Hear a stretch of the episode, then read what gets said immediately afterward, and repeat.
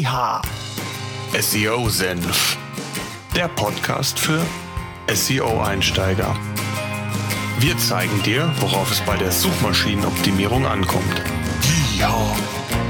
Suchmaschinenoptimierung Step by Step by Step für SEO-Einsteiger. SEO Senf. Jetzt geht's los. Ich darf euch recht herzlich zu einer weiteren Podcast-Episode willkommen heißen. Es ist mal wieder Zeit für eine Folge Eure Fragen, meine Antworten. Und heute möchte ich mich auf zwei Fragen beschränken, die ich als sehr spannend erachte und ich mir daher auch ein wenig mehr Zeit nehmen möchte. Solltet ihr Fragen oder eigene Fragen haben, nutzt die Möglichkeit, bei uns in der SEO-Senf-Gruppe eure Fragen zu stellen. Ich werde immer wieder frühzeitig dort bekannt geben, wenn eine neue eure Fragen, meine Antworten Folge ansteht, so habt ihr die Möglichkeit, dort eure Fragen dann auch entsprechend zu hinterlegen oder aber auch unseren Audioservice zu nutzen, jederzeit unter seosenf.de slash eure-seo-fragen. Das ist eine weitere Option. Ihr kommt dann mit eurer Frage direkt hier in den Podcast.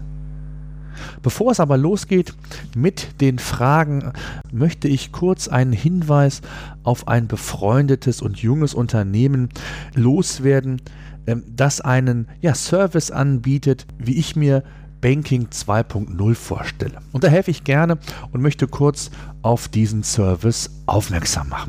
Ihr kennt das sicherlich euer Geschäftskonto füllt sich, die Auftragslage ist gut. Mit zunehmenden Transaktionen verliert man schon mal recht schnell den Überblick, was von dem Geld als liquide Mittel tatsächlich zur Verfügung steht oder aber beispielsweise für Umsatzsteuer oder Einkommenssteuer zurückgelegt werden müsste. Das Geschäftskonto von Contest nimmt euch genau diese Arbeit ab und bietet euch eine Realtime-Übersicht über die verfügbaren liquiden Mittel. Das heißt konkret, ihr könnt eure Transaktionen kategorisieren und habt so stets den richtigen Blick auf eure Finanzen. Das Tolle ist, das Konto ist kostenlos und die Kontoeröffnung dauert nur 10 Minuten. Zusätzlich können zwei Kreditkarten genutzt werden, eine virtuelle, die kostenfrei und sofort nach der Kontoeröffnung nutzbar ist und eine physische Mastercard, die 29 Euro im Jahr kostet. Solltet ihr einen Jahresumsatz von 3000 Euro generieren, werden euch die 29 Euro Gebühr sogar auch noch zurückerstattet. Spannend ist auch, dass Contest künftig mit verschiedenen Buchhaltungstools zusammenarbeitet und damit ein noch effizienteres Arbeiten möglich wird. Insgesamt ein tolles Produkt, was zeigt, wie auch Innovation im Finance-Bereich aussehen und darüber hinaus uns selbstständigen Unternehmen helfen kann. Wer Interesse hat, schaut auf contest.com einfach vorbei. Den Link gibt es auch nochmal in den Show Notes. Also, ich denke, es lohnt sich, einen Blick auf contest.com zu werfen. So, fangen wir mit der ersten Frage an, die mich über unseren Audioservice erreicht hat. Leider hat derjenige seinen Namen nicht mit angegeben, deswegen kann ich ihn nicht mit Namen ansprechen, aber hört selbst rein. Hi, ich bin letztens auf Ihren Podcast gestoßen und habe mal eine Frage, da ich mir gerade einen kleinen Fitnessblog aufbaue. Naja, klein ist relativ. Und zwar geht das darum, dass ich gerne eigentlich die Kategorieseite sozusagen als normale Seite in Anführungsstrichen missbrauchen wollen würde und wollte mal fragen, ob das irgendwelche Auswirkungen hat und ob das überhaupt Sinn macht. Also ich habe bei meinem Theme die Möglichkeit für alle Kategorien einzelne Layouts und so weiter anzulegen und möchte so eine Art Übungsguide, also Fitnessübungsguide machen, wo auf der ersten Ebene einmal die Körperpartien, also zum Beispiel Brust, Schulter, Arme und sowas aufgeteilt sind. Und wenn man dort draufklickt, da hätte ich solche kleinen Banner gemacht, dann kommt man auf die Kategorieseite sozusagen, anstatt eine normale Seite zu erstellen. Und diese Kategorieseite besteht dann aus zum Beispiel zwei Blockmodulen, wo dann ähm, verschiedene Übungen zu dieser Körperpartie ausgespielt werden, die sich dann nochmal in eine Unterkategorie unterscheiden, in Train äh, in, in Übungen für Gewichtstraining und Fitnessstudio und in Übungen, die man so mit seinem Körpergewicht machen kann. So würde man sich ja quasi eine Seite sparen. Hätte das SEO-technisch Nachteile oder wäre das egal? Weil ich finde diese Idee, die Kategorieseiten dafür zu benutzen, gar nicht so verkehrt. Ich würde mich sehr über eine Antwort freuen und ja, machen Sie mal weiter so mit Ihrem Podcast. Eine Frage, die mich immer wieder erreicht, mehr im Bereich E-Commerce, Online-Handel, da ja, da schon eine Analogie eigentlich aufzusehen ist. Auf welche Seite baue ich Sichtbarkeit und Rankings auf. Es geht also vielmehr natürlich auch um die Fragestellung nicht nur rein von der logischen, vom logischen Aufbau der Menüstruktur, sondern insbesondere natürlich auch, wie ist das der User Experience, also wie schnell kann der Nutzer von der Hauptseite die gewünschten Informationen finden. Und da sind natürlich so Unterkategorien oder Kategorieseiten, die du erwähnt hast, durchaus sinnvoll. Hängt natürlich auch so ein bisschen von der Komplexität des Themas ab, von der ähm, weiteren Entwicklung deines Portals, wie da der Aufbau am sinnvollsten ist. Aber wenn du es mal mit Kategorien und einzelnen ähm, Themenseiten zusammenfassen möchtest, dann möchte ich den Blick in den E-Commerce doch nochmal aufgreifen. Und zwar ist es ja ähnlich, dass eine Startseite vorhanden ist über die verschiedenen Kategorieseiten der Nutzer auf die jeweiligen Produktseiten finden kann. Was das Thema Sichtbarkeit angeht, ist es ja letztendlich so, muss man sich die Frage stellen, was ist für mich um bei dem Beispiel zu bleiben, als Shop-Betreiber die richtige SEO-Strategie? Möchte ich mit den einzelnen Produkten bei Google sichtbar sein oder fasse ich das zusammen in verschiedenen Kategorieseiten? Das hat unterschiedliche Gründe, warum man die eine oder die andere Strategie nehmen sollte. Natürlich spielt das Thema Ressourcen, spielt das Thema Geld eine ganz entscheidende Rolle, aber auch das Thema Wettbewerb. Also befinden sich große namenhaften Seiten vielleicht schon im Ranking ganz weit vorne und es könnte schwer werden, wenn ich mit einzelnen Seiten von mir dort ebenfalls ranken möchte. Und ist es vielleicht sinnvoller, bestimmte Themen besser zusammenzufassen, mehr Reichweite pro Monat, die bei Google generiert wird, zusammenzufassen und für diese Bereiche Sichtbarkeit aufzubauen. Äh, mein Beispiel hier ist gerne immer Ladenzeile, ein Anbieter von Lifestyle-Möbelprodukten, die natürlich im Wettbewerb zu verschiedenen Preisvergleichdiensten und, und äh, Seiten steht und äh, stand äh, beziehungsweise immer noch natürlich steht. Damals war die Entscheidung natürlich bei vielen namhaften Seiten, die zu den einzelnen Produktseiten bei Google schon sehr sichtbar waren, die Frage, ob es sinnvoll ist, hier diesen Riesenaufwand zu betreiben, mehrere 10.000 einzelne Produkte sichtbar bei Google hinzubekommen und das mit den vorhandenen Ressourcen, mit den finanziellen Mitteln im Background. Und man hat sich damals entschieden, diesen Weg nicht zu gehen, aus verschiedensten Gründen.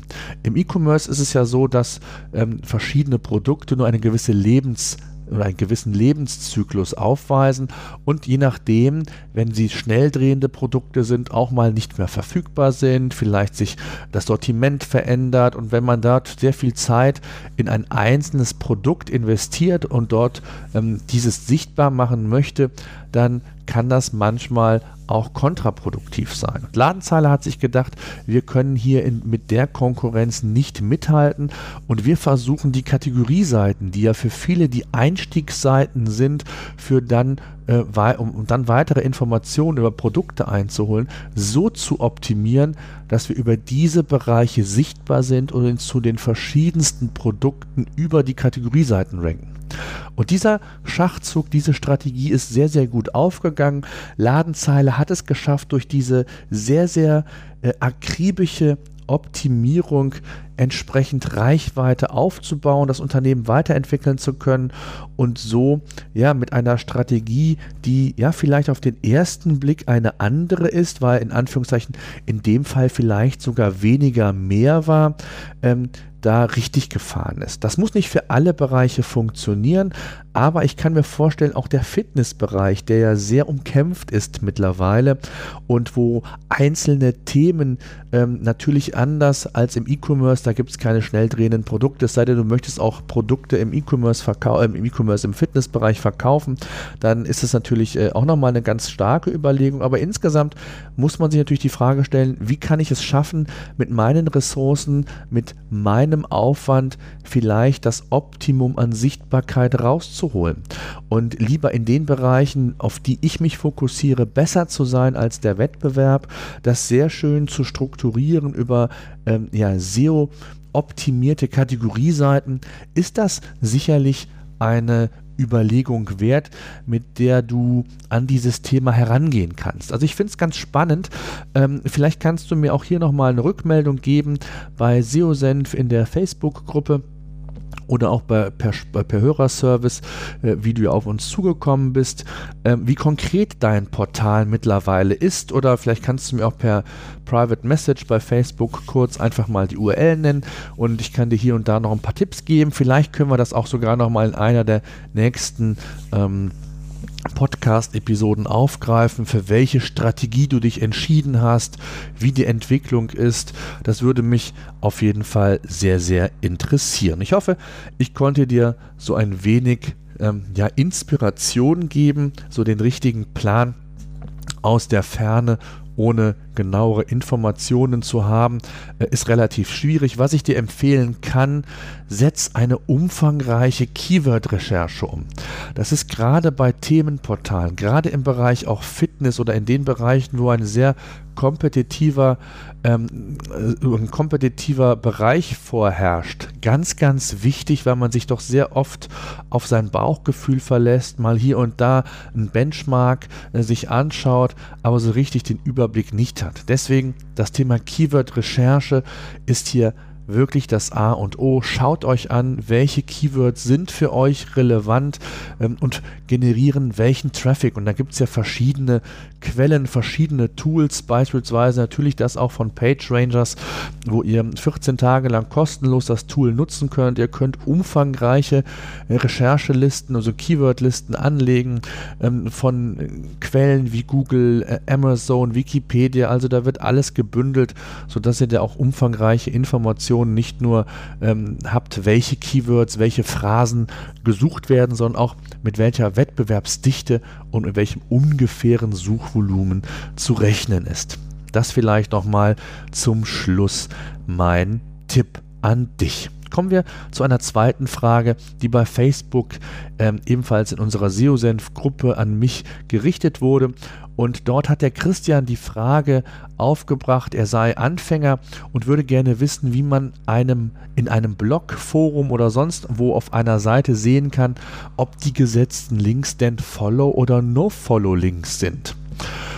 Und ähm, das vielleicht nochmal ganz kurz als ähm, Zusammenfassung im Bereich Backlinks, also im Bereich der Off-Page-Optimierung, unterscheidet man ja Links, also Reputationslinks, wie man so schön sagt, von anderen Seiten auf die eigene Seite zwischen Follow und No-Follow-Link. Was Follow und No-Follow-Link bedeutet, äh, gehe ich jetzt mal davon aus, wenn ihr unsere Podcasts regelmäßig hört, dann wisst ihr diesen Unterschied. Wenn nein, stellt es gerne in die Kommentare Kommentare bei Facebook, dann äh, werde ich da natürlich gerne darauf antworten, beziehungsweise euch einen Link geben, den ihr auch in den Show Notes findet. Und es ist relativ einfach zu schauen, ob der Link ein Follow- oder No-Follow-Link ist. Zum einen gibt es Plugins. Ich meine von Firefox, also wenn du Firefox nutzt, gibt es das äh, Plugin Firebug. Das ist also ein Plugin, was mit dem Firefox funktioniert. Da wird einem das sehr einfach angezeigt, um welche Art von Link es sich handelt. Die ja, einfachste Art und Weise, die völlig browserunabhängig ist und jeder Browser bietet hier eine entsprechende Möglichkeit, ist natürlich in den Quelltext rein reinzuschauen. Da muss man gar nicht großartige Programmierkenntnisse haben, sondern man muss wissen, dass der Linkbereich mit ahref gleich und dann www. und dann der Link entsprechend beginnt. Das heißt, ihr könnt innerhalb des Quelltextes einfach nach dem Link suchen und sollte dort das, das Attribut rel gleich nofollow integriert sein, dann seht ihr, ob es ein No-Follow-Link ist. Ist dort keines ein, dieser Attribute mit rel gleich, dann ist es ein Follow-Link, weil man äh, unterscheidet hier nicht im Quelltext zwischen Follow und No-Follow, sondern wenn es ein Link ist, äh, der nicht nachverfolgt werden soll von Google, dann kommt NoFollow in den Quelltext. Ansonsten ist dieses Attribut einfach nicht vorhanden und man setzt es nicht. Das heißt also, der Quelltext ist die einfachste Variante, um sich hier diese Informationen zuverlässig einzuholen. Es gibt mit Sicherheit auch noch andere Plugins. Wer von euch Plugins kennt, im Einsatz hat und Christian hier helfen kann, ähm, ja, wie gesagt, schreibt es gerne bei Facebook unterhalb des Threads zu diesem Podcast oder in den Show Notes. Die verlinke ich natürlich ebenfalls hier nochmal ganz extrem. Ja, das mal als Antwort auf deine Frage. Ganz wichtig in dem Zusammenhang, das kann man glaube ich nicht oft genug darauf hinweisen, sind nochmal so ein paar ähm, Aspekte zum Thema Backlinks. Zum einen äh, gehören Backlinks immer noch zu den drei wichtigsten Ranking-Faktoren laut Google selbst. Und es wird immer wieder sehr stark vernachlässigt, dieses Thema. Ganz wichtig und verändert hat sich, dass Klasse statt Masse wichtig ist. Das heißt also lieber wenige Links, dafür aber hochwertige Links. Und jetzt ist die Frage, was sind hochwertige Links? Hochwertige Links sind zum Beispiel andere Seiten, die bei Google ein entsprechend hohes Vertrauen haben, also sehr viele relevante Backlinks haben, äh, die aber auch, und das ist so ein ganz wichtiges Kriterium, was in der letzten Zeit äh, extrem zugenommen hat, es geht nicht nur um Themenrelevanz, es geht nicht nur in Anführungszeichen um Trust der Seitengebenden ähm, oder des Seitengebenden Links, nein, es geht immer mehr auch um das Thema Traffic-Generierung. Also Google in Anführungszeichen misst auch, wie attraktiv der Link quasi gesetzt ist und ähm, misst natürlich auch, ob da nicht nur irgendwas gesetzt ist, also Stichwort im Footer irgendwo in der Sidebar versteckt. Das hat früher gereicht, um den Link-Juice der linkgebenden Seite zu erhalten. Das hat sich mehr und mehr gedreht. Und für Google ist es immer wichtiger auch zu sehen, dass dieser Link, der prominent platziert ist, auch angeklickt wird, also auch relevant ist, tatsächlich im Sinne äh, relevant ist und nicht nur dort platziert ist.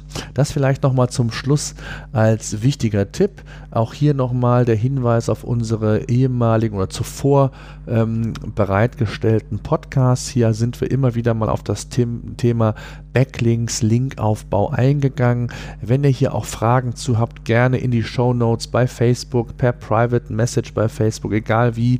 Ähm, ich helfe gerne oder wir helfen gerne oder ich mache auch mal, je nachdem, welches ähm, ja, Frageaufkommen mich erwartet, auch gerne nochmal eine ausführliche Podcast-Episode zu dem Thema. Das soll es gewesen sein. Ich danke fürs Zuhören und wünsche euch ein schönes Halloween-Fest, wie man so schön sagt. Es stehen ja zwei Feiertage bevor. Einmal der Reformationstag zum 500-jährigen, der ja nur ausnahmsweise ähm, stattfindet. Dann ähm, Allerheiligen, äh, wobei das ist, glaube ich, nicht bundesweit so. Äh, aber nichtsdestotrotz, wer frei hat, schöne freie Tage, nutzt die Zeit und vielleicht habt ihr ja unseren Podcast in dieser freien Zeit gehört. Ähm, ich würde mich jedenfalls freuen, wenn euch unser Podcast insgesamt gefällt. Abonniert ihn, geht auf iTunes, bewertet ihn auf iTunes. Wenn ihr über Android ähm, unseren Podcast hört, auch hier sind wir natürlich über Stitcher oder andere Partner entsprechend gelistet, aber es ist nun mal so, dass iTunes im Moment das Google für Podcasts ist und solltet ihr über Apple unseren Podcast konsumieren, dann würde ich mich natürlich über eine 5-Sterne-Bewertung freuen, denn die hilft uns dann auch in Sichtbarkeit dort entsprechend zu bekommen. Das soll es gewesen sein. Ich danke. Bis dahin.